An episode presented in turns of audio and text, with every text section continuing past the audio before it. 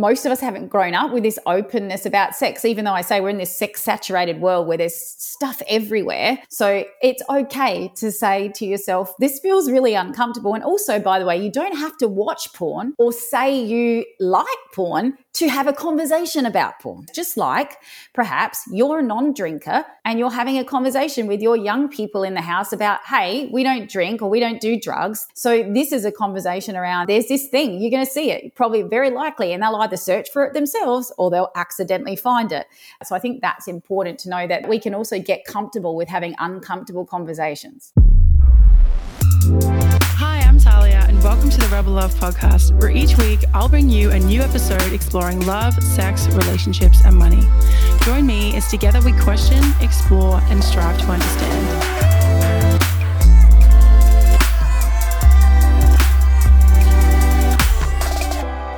Welcome back to another episode of the Rebel Love podcast. Today, my guest is Naomi Hutchings, a clinical sexologist and relationship counselor currently working in Brisbane, Australia. She's been working in the field of human sexuality for over 17 years, has a master's degree in health science in sexual health from the University of Sydney, an arts degree with a double major in gender and politics, and she's currently completing a postgraduate degree in counselling. Naomi started her work out of a strong desire to improve what she determined to be inadequate sexual health education and relationship curriculum in Australia. Welcome, Naomi. Thanks so much for being here. Thanks for having me. I am really, really excited today to talk to you. We're going to talk about why porn literacy should be talked about more at home, mm-hmm. um, which I think is just such an important topic. And I've been really, really excited to, to speak to you about this. Um, but before we jump into it, can you tell us a little bit about your story and how you became a clinical sexologist and relationship counselor. Look, I kind of fell into it, I think. Um, I had an unplanned pregnancy when I was 16. So I became a mama at 17 years old, and I'd been at a Catholic school, and pretty much my sex education was nil, other than don't have sex until you're married kind of stuff.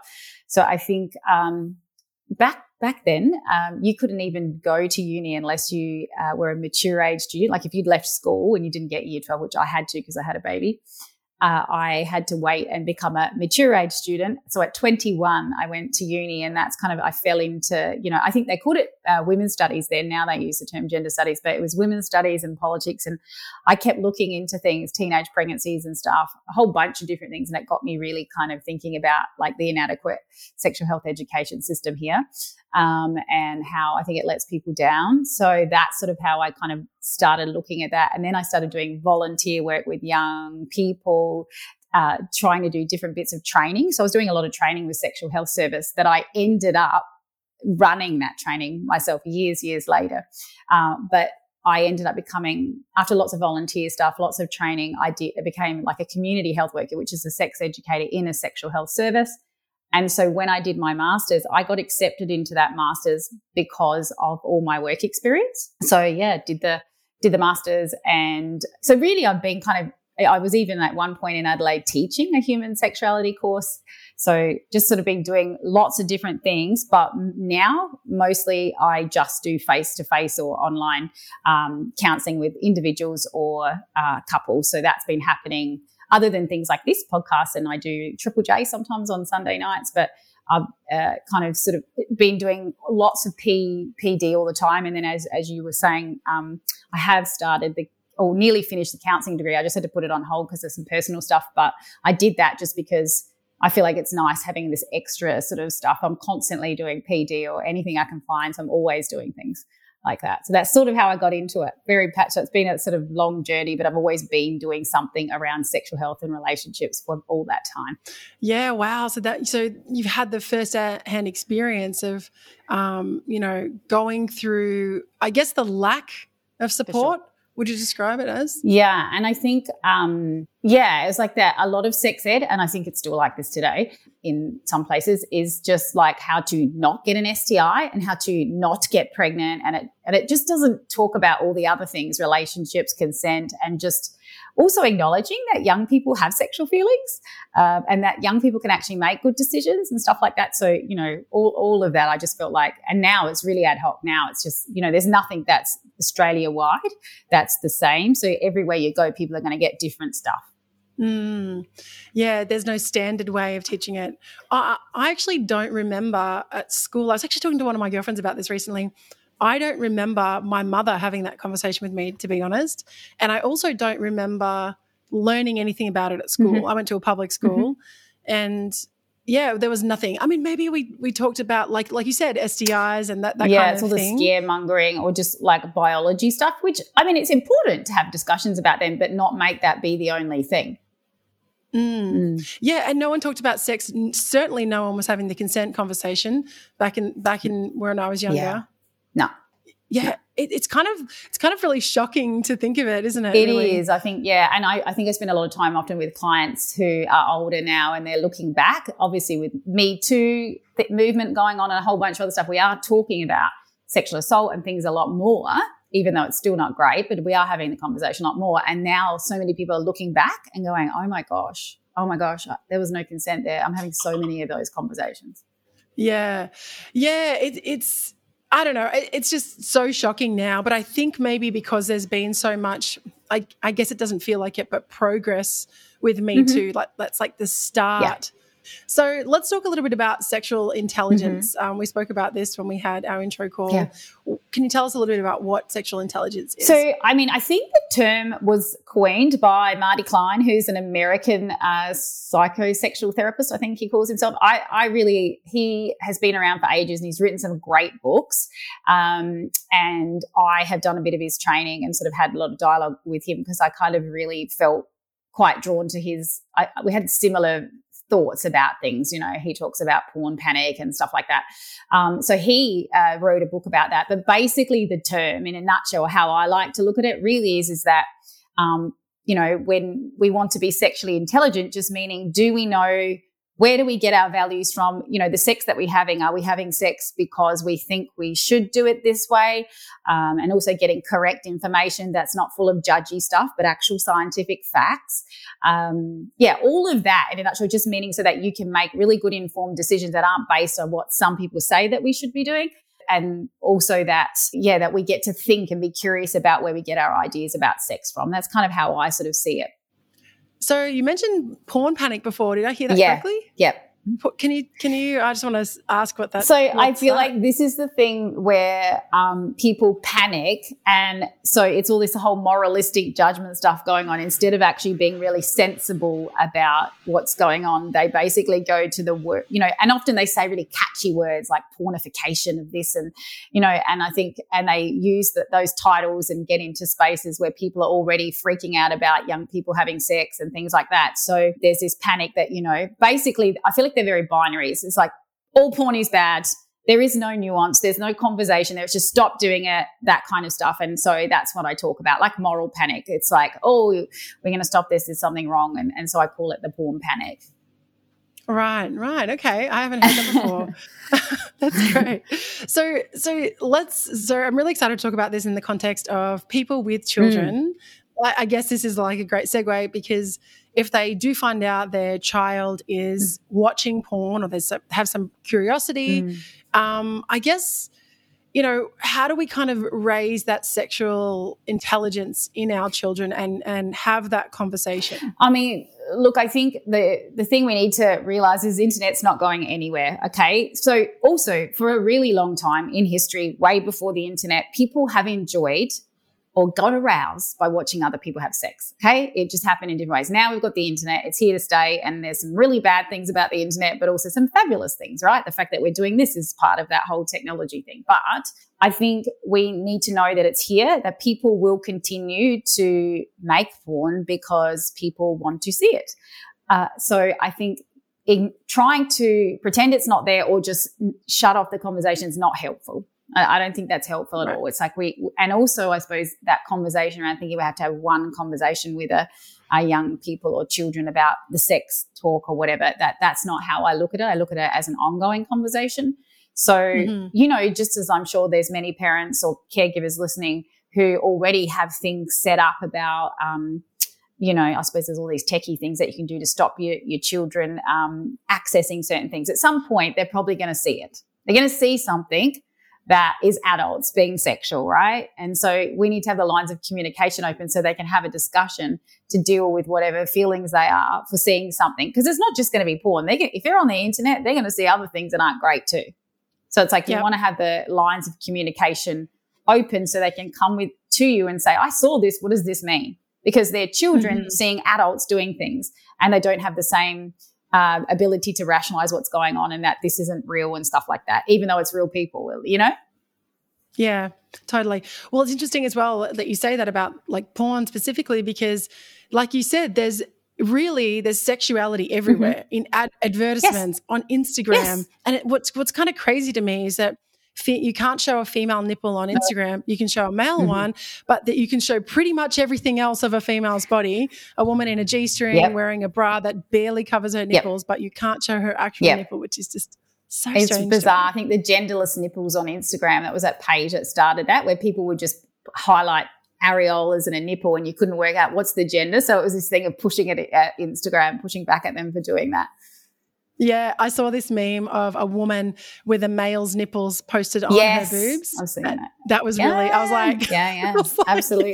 Yeah. It's like what there was a really good sort of section um, about 10 um, images of someone like literally going in for surgery and cutting off and putting different nipples on so they can walk outside. Yeah, it's, yeah. Yeah, it, it's everywhere. So, like, I, I, love. Okay, I love the idea that we need to talk to our children about this mm. on an mm. ongoing basis. Mm. So, if I mean, I imagine that is for some parents this is going to be easier than yeah. others if if you find yourself a parent and, and, it's incredibly confronting where's a good place to start with your child i mean i think it's important just acknowledge that it probably is going to be uncomfortable for a lot of people because we most of us haven't grown up with this openness about sex even though i say we're in this sex saturated world where there's stuff everywhere so it's okay to say to yourself, this feels really uncomfortable. And also, by the way, you don't have to watch porn or say you like porn to have a conversation about porn. Yeah. You know, that's the thing I say to people. It's okay. We can have a conversation about this. Just like perhaps you're a non-drinker and you're having a conversation with your young people in the house about, hey, we don't drink or we don't do drugs, this stuff. So this is a conversation around, you know, um, there's this thing, you're going to see it, probably very likely, and they'll either search for it themselves or they'll accidentally find it. And how do we mm-hmm. have a conversation about that? So I think that's important to know that these that we can also get comfortable with having uncomfortable conversations.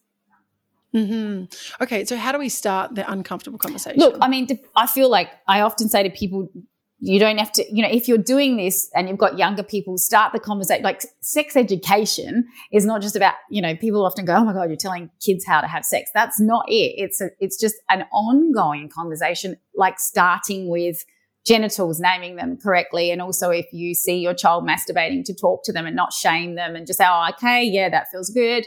Um, but we don't do that at the table, just like we don't pick our nose or fart at the table, you know, that kind of stuff. Have this sort of mm-hmm. conversation. So I suppose there's that.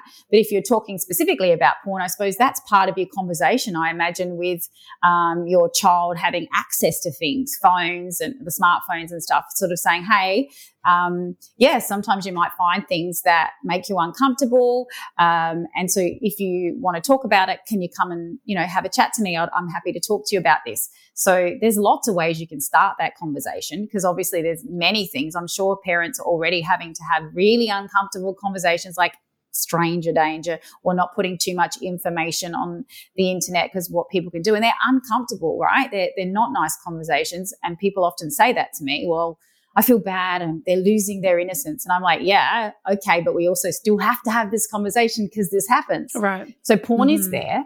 And so we can have a conversation saying you might see this, then they're adults and it may be really confusing because they're doing things that look like the person's getting hurt or they're making sounds and um, they're kissing and doing all these things. And so um, having a conversation about what are you thinking about this and also describing to them that, you know, just like you might accidentally see a horror movie and it's really scary and it was acting and, you know, talking through those things. Mm, yeah, that's a good. I really like that comparison. Mm. Yeah, you know, like mm. it's a, there are people who pay. I don't, but there are people who go to cinemas and pay good money Me to sit in there and be scared shitless. And I get it; I they just get a high. But most of them leave there and don't go out and do it. They they go there for mm-hmm. the whole adrenaline rush or whatever. Like people go on roller coasters and stuff. But for some people, they pay, or now there's so much. There's still free stuff uh, porn. So I suppose it's just about trying to have a discussion around that. P- sex can feel really good, and also people like to watch sex. So you can do this just like you can pick a certain genre of other things to find on the internet. You know. Mm. Okay, that that brings me into a, a question then about. Um, I know we uh, as we as we know not people in porn i'd say i mean i don't know the stats but probably 90% of the time are acting yeah. not mm-hmm. actually enjoying mm-hmm. it so how do we have that conversation of hey look because you know we don't want children learning and this is what's happening mm-hmm. right people are normalizing this as normal mm-hmm. sex mm-hmm.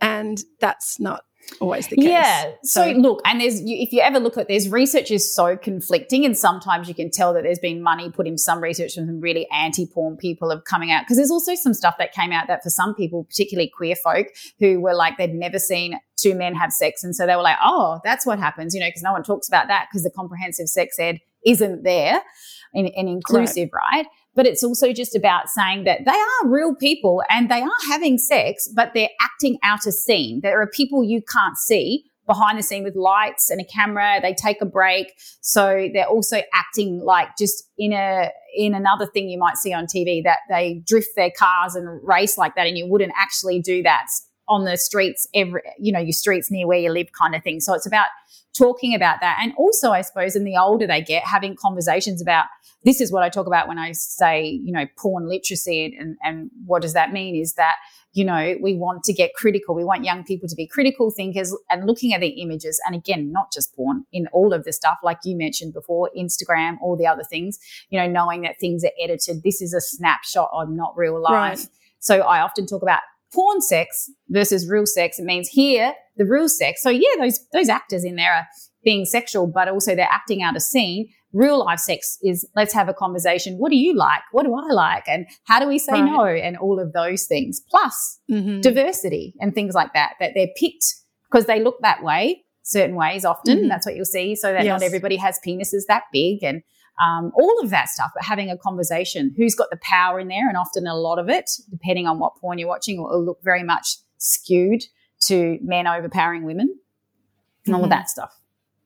Mm-hmm, yeah, and that the women ha- often have had uh, surgical enhancements. Totally. And, mm-hmm. Yeah, and that they, you know, they do things so that you can't see their cellulite. Yeah, and so absolutely. Yeah, women have this this idea that if they uh, do want to be in a heterosexual relationship, and that's what is they are um, watching that they should model that person or you know or enjoy it like she enjoys yes. it i remember watching porn when i was younger and, and i was just like i i don't know i, I just don't make those noises no. and i don't I, she doesn't look like she's really enjoying yes. it Yes. You know? And that's kind of also trying to have a conversation that sometimes people are part of that sex play in that scene is something like that, acting out something where the person is at, but they've talked about it beforehand. There's all this stuff that's really tricky. So we say this is why it's really important that you ha- you're able to talk to us about it so I can explain to you what's really going on here that in real life you would have had, you know, things don't go like that. And that it's okay to make noises, but also sometimes they're making extra noises just because it's for the show. Yeah. Yep. Totally, totally. Oh, this is just this is really great. So, um, okay, so this kind of in-depth conversation. Now, obviously, we want to be age appropriate with our young people. Mm. Um, how like you talked about before about like it being an ongoing mm. conversation. Mm. When could we get to the point where we could kind of go in this in depth? Like when would that Look, I just feel like also, you know, every child is a little different and the parents probably know their child better than me. So I often say sometimes they just, you know, people I say they'll ask you questions. So often kids will come up and say things like, What's an orgasm? I heard about that. So you can just talk about what that is. And and but also some children are not question like they don't ask they're thinking about it. And so i suppose it's about also I, I, say to parents and caregivers, you know, you can use certain things as opportunities to open some dialogue. So maybe they got the radio and something said. So you can say, did you hear that? What, what did you think about that? Do you know what that is? Or maybe kids have already asked that or going to the zoo or something, you know, there's monkeys doing things and it's like you can have mm. conversations. And, you know, I don't know, like maybe, maybe as they're getting older and someone's like, what does that word mean? And then you can have a conversation about that. So you'll know best. But I also say to people that, you know, we teach children lots of things how to brush their teeth do you know tie their shoelaces ride a bike and all this kind of stuff so it's like the best place to start is having a conversation about uh, at home that's not full of shame because i often say to people if you shame them for saying that they watch that they're probably not going to come to you if they're uncomfortable about something it's around trying right. to say that a lot of people get really aroused whether they're watching it on a on a tv show or the stuff that you see which is obviously a bit more explicit um, in porn and trying to have a conversation without shame, but just sort of talking about it's not uncommon that people have those feelings, but also if you've got uncomfortable feelings, what's that about? So, you know, mm-hmm, really mm-hmm. it's about, um, it, it, depends. You know, some kids have come up and they're really young and they're asking these questions. But then I suppose as you get older and knowing that, hey, you're probably, you know, you've got this phone, you're probably going to, um, you know, just along with those other conversations about, uh, you know, being safe, not putting too many details. You know, often I've had conversations with young people about when they're taking, they're being asked to take photos of their body. And I'm like, if you really want to do this after I tell you not to do it, don't put your face in it. Don't put any identifying yeah. things in. Just stick your nipple in there. You know, it's that kind yeah, of that yeah. thing of having a conversation about how do we do this the safest way? Because you, all, we all know that young people will sometimes, even adults do this. They do just just do things when they're aroused or they, you know, without necessarily thinking of the outcome. Mm-hmm. Mm. Yeah, I, yeah, totally. I think that I mean that's really great advice, and and and I agree with you that if we don't have these conversations, it's going to happen anyway. It's like not having the drug conversation. Totally. If you don't prepare the children for yes. it, then they're going to yeah. do it without your help, and it's going to be more dangerous yes. than if you just had a conversation. Yeah, like the whole thing it. of drugs. Maybe you're really like totally anti-drugs. You're like, don't do this, but you know your kid's going to eventually go to a party and there's going to be drugs, underage drinking, all of that. It's about how do we have a conversation so that they can feel really safe and say if they happen to take drugs, they will not be too scared to ring you if their friends passed out or something like that. Right. So I suppose it's totally. this thing of talking about that, and that part of that porn stuff is to have the conversations about, um, you know, consent and text and sexting or whatever language people want to use around that.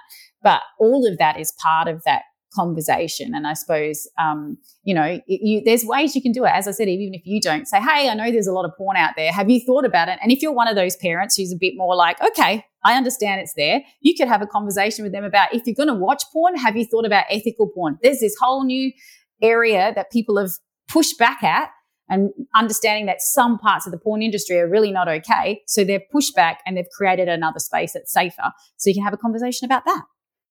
Mm-hmm, mm-hmm. I love that. Thank you. This is exactly where we were going to go. So the, let's talk a little bit more about ethical mm-hmm. porn. So uh, my understanding is with ethical porn is that you it's subscription based. Mm-hmm. Like the whole point of ethical porn is that people get paid properly and people are have good working conditions. Yes um, etc. And so, if that is the case, then I mean, it kind of makes sense that children would access the free stuff mm-hmm. because they absolutely, are not going to have which is why we're going to have a combo, right? But then tell them that there's yeah. there, you know, yeah, right. So I remember we had a conversation about this in our intro call, and um, and I thought this was such an exciting thing to talk about because it's it's kind of really controversial. We talked about the possibility of getting a subscription for yes. your child. And you said there was a lot of legalities around mm. that. Now, apart from the fact that I think a lot of people are going to even find this conversation they quite will, confronting. Yeah. Yeah. Let's let's talk a little bit about like if, you know, you want your child, mm-hmm. you know your child's going to consume mm, mm. porn, you want to inform them of the ethics mm, of it. Mm. Um, two things, like how can we kind of you know, it's kind of a weird thing to want to buy your it's funny. It's not. A lot of parents talk to me about this. I suppose it's the same thing about, you know, like when I had a teenager once, you know, and it's like you, I let her have alcohol in my house in front of me so I could watch her, right. you know, that kind of thing. And so she was a very like sensible around lots of things, right? Um, but mm-hmm. this is that thing. So yeah, I do have parents ask me that. And I suppose again, I you you have to know, you know, usually you've got to be over 18, right? That's the thing. But I know that there are. So yes, some of my parents will say, yeah, I'm going to do it. So they have for their 17 year olds or whatever, they've got a um, subscription for them to, to look at it. But other people will just say, I can't do that for you. But once you're 18, there's this option. So I suppose I can't tell you. I mean, everyone's going to make their own rules up in their family because I know I'm not the only parent who let their child um, drink alcohol in their house. You know, so there's there's all the yeah. you're going to make these decisions, but I think it's important that you at least give them the option and know that that's out there because that just creates conversation anyway, right? You can say what what is ethical porn, right? That this is the place that these these directors were all not just about making money. Of course, they want to make money, and most people do in any kind of business, but also knowing that the people that work for them are treated well. They're over 18 they're not trafficked. Um, you know, also they're often directed by women, which is a different way of looking at it. And they're very much more about um, showing diversity and showing, yes, of course, there's fantasy scenes, but there's also much more real kind of uh, ways that people have sex. They're not just chosen for breast size and um, you know, people have labia that hang out and, and it's not all just tucked away and penis size and all of those things. So just telling people about that so that they know that there's this option there if they would like to do that. And part of that is that you will pay um, because you want to know that those people are getting paid and things like that. So look, you know, you have to make that decision for themselves. But I know there are parents who do that, just like I know folks who I work with a lot of people. It's another whole um, subject, but who have young people in their space with disabilities and they've uh, used their money to access sex workers, which is a whole nother story. But this is what dilemmas that some people face being parents and caregivers. Right. Mm-hmm. Yeah, it was interesting. Um, I used to be a behavioral therapist with children with autism, and there was a time when we had to do the sexuality. Yes. Um, what did they call it? Kind of like uh, like ba- education, yeah, training, yes. like, like, letting them know when it was appropriate to yes. masturbate and yeah. when it wasn't appropriate to mm-hmm. masturbate. And the factor was that it was going to happen. You know, this child's a 15 year old boy. He, has got autism, so he doesn't kind of social stuff. Um, have the capacity. Yeah. yeah, he doesn't understand what's happening in his body for starters, and so he's got to learn that and then he's going to learn where things are, you know, where it's public and hmm, private, mm, where things totally. it's appropriate. Yeah, it's not. Yeah. Mm. Okay, so um, so with the ethical porn, one of the things you brought up when we had that call was um, was that obviously we can't buy the subscription for mm, the child mm-hmm. because they're under 18 mm-hmm. So we would have to buy the subscription for ourselves, and then they would obviously be consuming yeah, the subscription. Yeah. Now, here's an interesting thing. I think uh, when a lot of people think about children consuming porn, they think boys consuming mm. porn, but there's a lot of women, women Heaps. as well, yes. young young girls yep. that like yep. it, and there's different types of porn that cater to young mm-hmm, women mm-hmm. because as you said like it's directed by a woman mm-hmm. women like to see different yes. things in my experience when i've spoken about it with my friends we like to see more real yes. sex yes not yeah. so much this plastic or um, not, not not to say that that's not okay or not enjoyable but i haven't h- heard that to be the kind yeah. of porn that women i know yep. want to consume mm-hmm. and and just natural like real yes. women women with yeah, cellulite absolutely. and women on their bigger bum, bodies all that sort of stuff hair all of that yep, yep. Mm-hmm. yeah and that's the part of feminist slash ethical porn that's what that's their goal is to do that at making it more realistic and things like that mm-hmm, mm-hmm. So, what are, are, there any legal kind of um, implications if we did get a subscription and share it with our children? Yeah, I still don't know because every, the, around every state is different, and they're still. Uh, to be honest, I feel like they're just catching up. Like they're constantly catching up with the sexting stuff and things like that. So technically, really, if you show that's well, I suppose really, if you any you're not allowed to show anyone under 18 porn, right? So that's the thing. So yes, you can get in trouble. I suppose there's lots the same with the alcohol stuff, things like that. I think there's a, can't remember what the last loophole with the alcohol is if it's in your home, different to outside. Look, but I would say I'm just, I'm, I don't know, right now at this minute today, the, the latest I looked at still was you have to be over 18. So it's, it's a crime to show someone porn under 18. So that's mm-hmm. that sort of thing around trying to work out you know your kid, right? And you know, we've got these laws and just like just like the age of consent, you know, there's in most places it's 16, but in some states, I think it's still Tassie in South Australia at 17. But we know that there are parents absolutely facilitating that, letting their young people under that age stay under their house and have sex. You know, it's that thing of having conversations because some of these laws are supposed to keep you safe, but they also don't always make sense, right? Because you could, you probably know, most of us know that there might be or you, yourself, you may have been having sex younger and been in an okay, you know, situation. The relationship's okay, but they've got to make some laws, right? So sometimes it's that thing of, um, yes, it's illegal, but what are you, how are you going to have this conversation? I suppose it's that thing of, um, they'll they'll go find it anyway if if you don't do that. But you know, as it's, I suppose that's really a personal decision. Hmm. Okay, okay. What about this scenario? What about if we are wanting to have these conversations with our child? We've come to the terms that we're having, you know, it's going to be difficult and uncomfortable for mm. us and them. Mm. Um, are there any like places we could send them for resources so that they could perhaps watch a video without us necessarily being there? Yeah. Or? Look, I mean, there's um, heaps and heaps of things on the internet, and some of it's great and some of it isn't. I know that there's like even on my on my page on the on the internet. I have a lot of sex positive websites that people can uh, look at, get really good information. I said Scarleteen, is one that comes to mind. But there's also really great videos that people can look at around consent and different things. So I suppose that's one thing parents can do. Look up some of the sex education. I mean, lots of the different, like the sexual health service I used to work at in Adelaide has heaps of stuff online and can direct parents to give resources to young people because we know that they like watching videos and things, short things as well. And that's got information that's not judgy and things like that. Hmm. And what about if um, I'm just kind of like trying to go through all the scenarios mm. in my mm-hmm. head of what could happen if you did introduce your child to porn? And again, of course, as you've stated many times, like you know your child, mm. but what if something happens where they they have some sort of addiction? They mm. they have uh, you know they start kind of watching it too often. How can we kind of be supportive and regulate that, Look, knowing that if let's say we pulled that subscription, that if we did make that choice, that they could still access it. absolutely. And anyway. I think I don't I don't use the term addiction with porn, but I certainly do whether whether it's masturbation or sex or whatever. I, I, call it problematic, or so so clients will come to me if they think that it's problematic or maybe compulsive, and that's anything. Because let's be honest, most people like we could say this about our mobile phones. That's a that's a whole nother oh, story, yeah. right? But yes, yeah. obviously, I even without porn, some young people will masturbate a lot because they got a lot of hormones going on. So I suppose it's really just having that conversation around, you know, is this getting in the way? And I do this with anybody, whatever age, because I see a lot of adults too, um, around is this is this actually hampering you from having like a good social life, things like that. So for some people, their masturbation, whether it's with porn or not, becomes, you know, the only thing that they feel good about. So we have conversations around what that is. So it's about just trying to do that because really, again, people always panic about porn.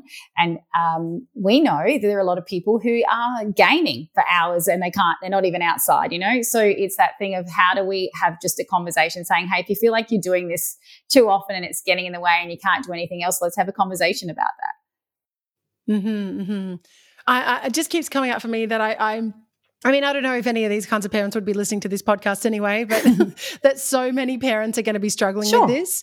Um, how can parents get support? Let's say they want to have these, start having these conversations with their child or children, and they're just like, I am just really, really feeling really stuck, but I know it's important how can I get some support? So depending on where you are, look at the, you know, look up the sexual health services or sexual health teams and they will have online resources specifically for caregivers. Cause like when I used to work at a sexual health service in Adelaide, so that's one, um, Shine SA, um, I used to work there and they specifically made resources. And I know all the places, and this is within Australia, but also, okay, if you, if someone's in the US, there's Planned Parenthood, there's plenty of, and Scarleteen, there are places that are specifically, you know, they'll go for professionals and then they have resources that are just for parents to help you have that conversation. Um, here in Brisbane, it's called True, I think, and you would have heaps of places in, you're in Victoria, right? Yeah. Yes. So they've got some great stuff. So it's like, um, going on their resources because what what they want you to do is is to be we always come from the perspective of no shame because children you know are not born feeling shame they're taught it and so right. we just want them to uh, be able to have the open dialogue. And, and look, they'll still often go somewhere else and ask other people questions because it's just that weird thing of like, I don't really want to talk to my parents about this. But knowing that right. there's this space, so it's so lovely that some people can then come to them and talk about contraception if they need it and things like that.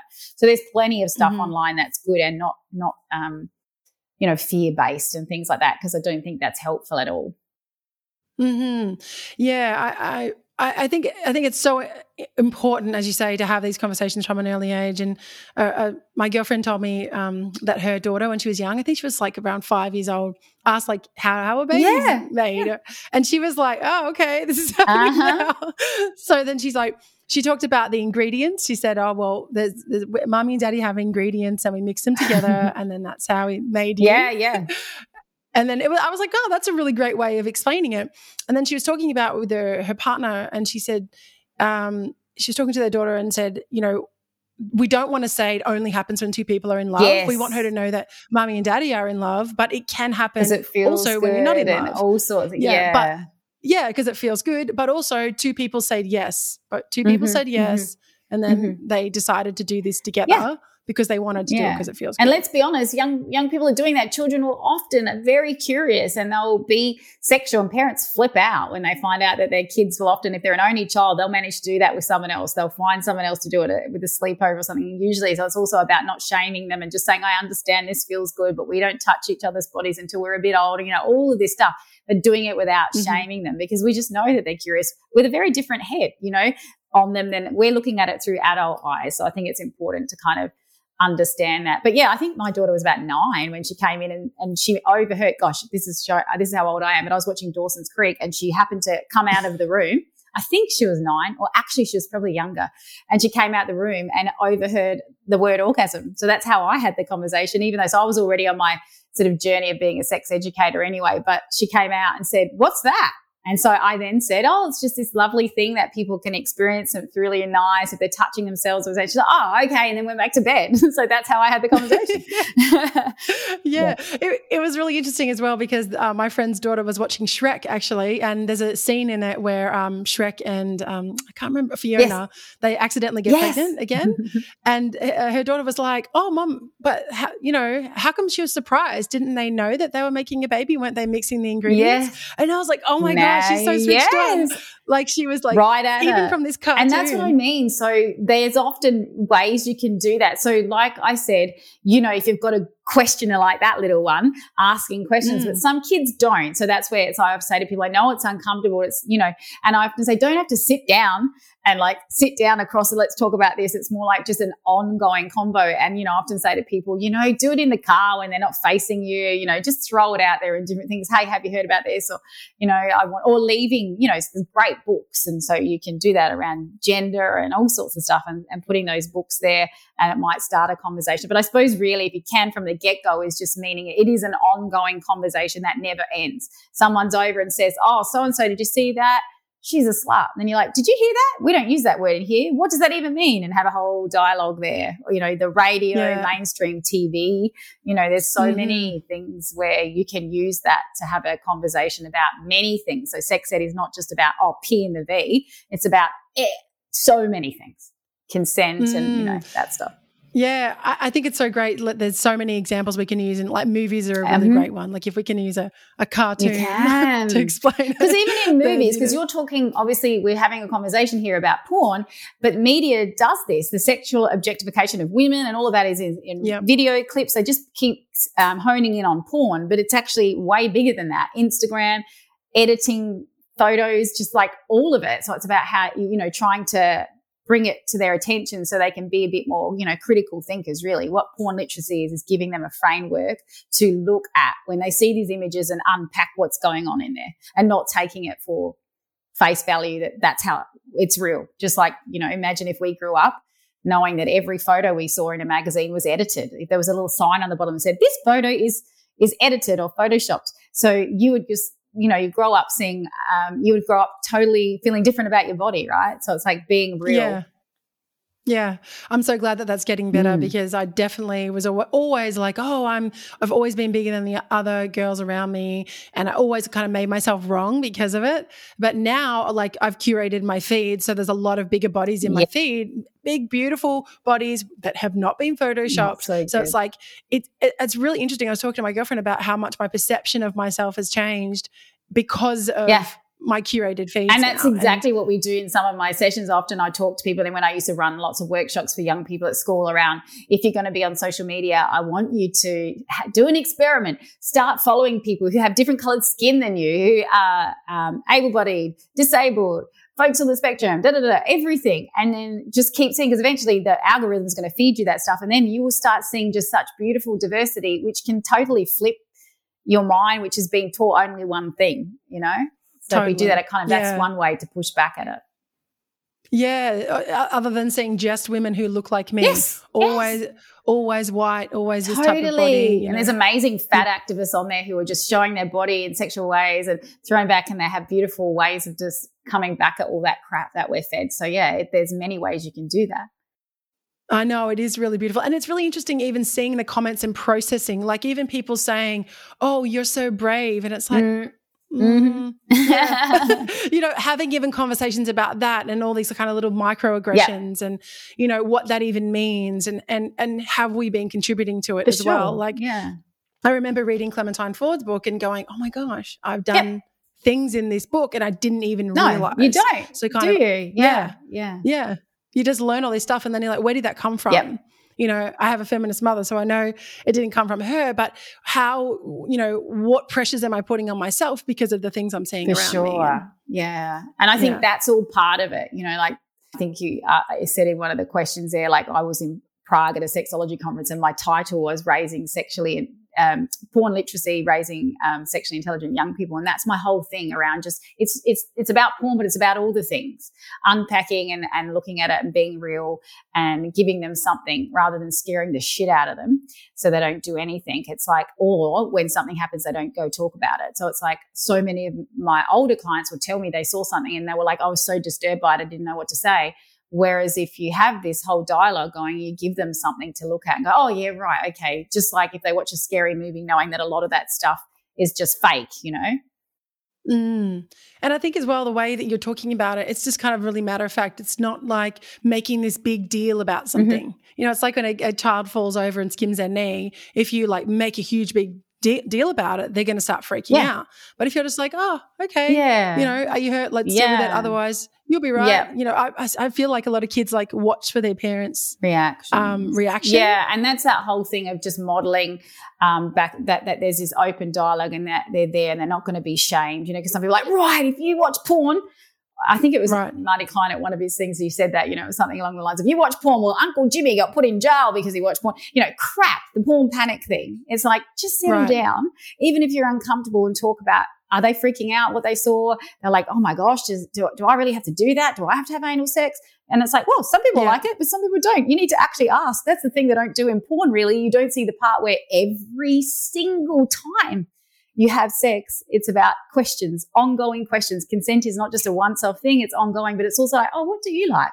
Because you can't just, even though you might think, oh, that looks really cool when you see something on there, cool. But you need to ask the person, would they like to do that or the people? So that's the conversations that are important. Mm. And I, I, remember, I'm just going to bring up one more thing before we wrap up because I think this is really important. My mother told me a story about, um, actually not too long ago, which is really sad, that a man said something very um, inappropriate to her. And my response was like, oh my God, you're so lucky I wasn't there. I would have been, I would have just given it to him. And she said, well, that's your reaction, Talia, but my reaction is to freeze and and it just it was like so many people's reactions when they're in uncomfortable situations are to totally. freeze yeah yeah and and and and when she said that i was like oh yeah i do too but i guess because it was you i was I, my reaction was anger yes. But if it was i've been in the position where i've frozen before as well and and you're kind of like oh my gosh i don't know like what to do here and that's when you feel when you're in unsafe you're uncomfortable totally. there's not there's been a breach of consent mm-hmm, mm-hmm. so even talking about these kinds of things yeah um, you know, and explaining that. Like, no one said that to me when I was growing up. I didn't really have a conversation of, you know, a freeze response. Mm-mm. You know, Mm-mm. more often than not is to a, a, clue that you're in a situation that you're not feeling great. Unsafe. Absolutely, yeah, and in tune. Mm. And I think we're mm. getting a little bit better at understanding. We need to uh, um, talk about emotional first aid and all those things. Let's talk about feelings and how to deal with all of those as well. That come becomes, you know, all part of this conversation. Mm-hmm, mm-hmm. Wow, I I just um I feel like this is so valuable. Mm-hmm. Thank you so oh, much. Thanks for having me. On. Um, uh, no worries. Um, but before we wrap up, is there anything, any like piece of advice that you could give to parents listening to this, um, or even like friends of parents, godparents who want to be more uh, helpful to young I just think if you can.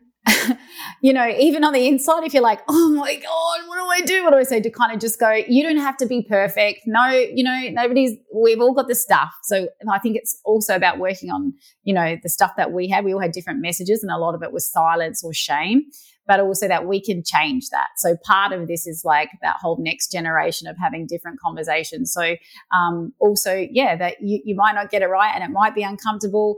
And then you can say that. That's one of the other things. Say, listen, this is so uncomfortable for me to say. I'm not quite sure about this, but I just want to talk about it. You know, like you don't have to get it perfect. So just sort of yeah, starting a conversation saying, you, you're probably going to feel really weird when I ask you this. I'm feeling really weird too, but I just want to say, I know there's lots of porn out there you want to have a chat about it? If you see anything that made you uncomfortable, you know, all of that, but admitting it because you don't have to get it perfect. And there is heaps of things on the internet to help you start those conversations. I do it all the time. I have people sometimes book sessions with me, not, not necessarily for themselves, but how to talk to their young people.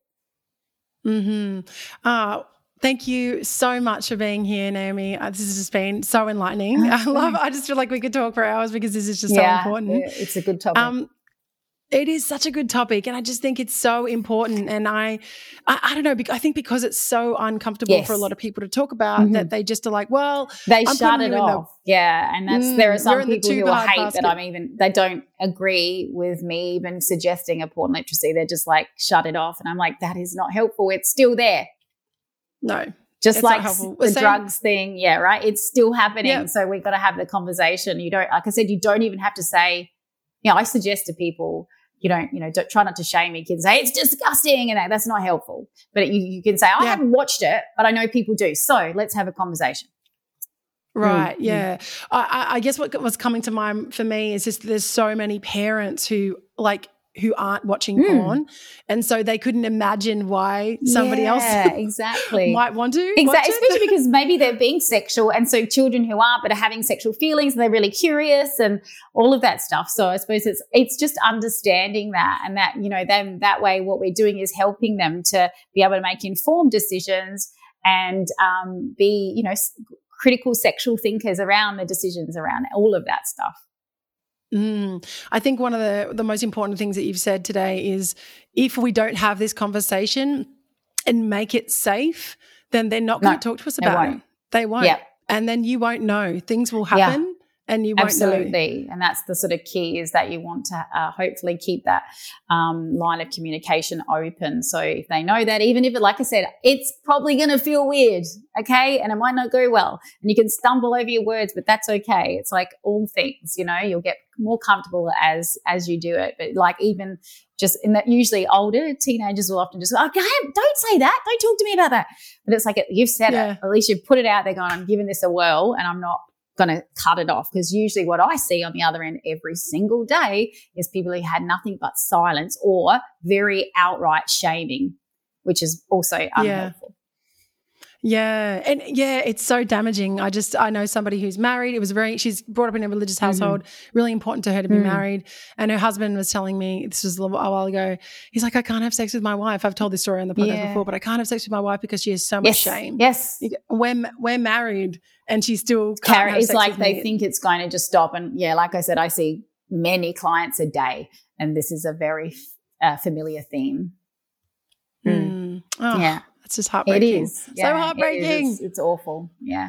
That's such a wonderful thing for people to experience. Why wouldn't we want to have this joy in our lives? Exactly. Exactly.